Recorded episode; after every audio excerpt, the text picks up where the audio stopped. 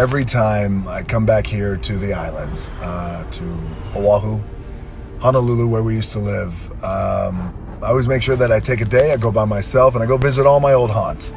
So today I went by, um, well, first I visited my grandfather and my grandmother's grave. Um, then I went by my old high school. Then I went by my old middle school and all the places I used to get in trouble, all the places I used to get arrested. Was evicted when I was 14 years old. But I'll show you where we used to live. Uh, it's a three story apartment efficiency building, and I live right there on the first floor. And then we were forced off the island of Hawaii to move of all places we had to move to nashville and we lived in a little motel and i was trying to remain as positive as i could and um, it's crazy because life is so ironic and so unpredictable and um, that's the place where we were evicted from and um, that's where we came home and there was an eviction notice on, on the, uh, on the door and, and, we were forced to move off the island because uh, we couldn't afford to pay the rent.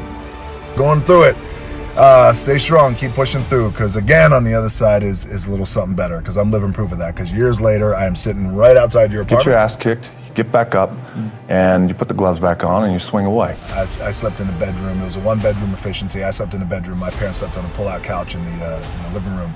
And every day I used to walk out and I used to, it must be so cool to live in a place like that. I, I hope one day, you know, I could live in something like that, or we could live in something like that.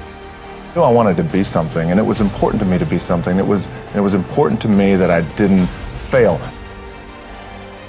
If you are out there and you're struggling, and a lot of you are, and you're struggling to make ends meet, struggling to pay the rent, um, you know, when you go eat at a restaurant, you, got to look at the prices first before you actually look at the selections.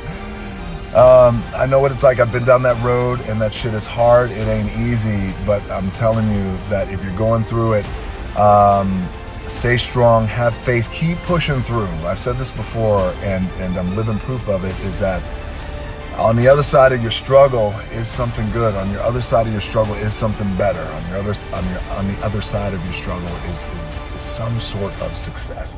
So keep pushing through if you're struggling. Whoever lives in my apartment, you're going through it uh, stay strong, keep pushing through. Because again, on the other side is is a little something better. Because I'm living proof of that. Because years later, I am sitting right outside your apartment.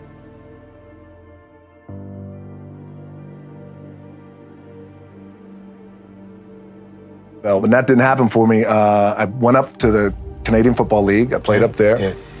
I got cut from there, flew back down to Miami. Mm-hmm. My old man was living in Tampa. Mm-hmm. I said, I called him at midnight when I landed. I said, You got to come get me. Mm-hmm. On the way back up to Tampa, I said, God damn, you know, let me see how much money I got.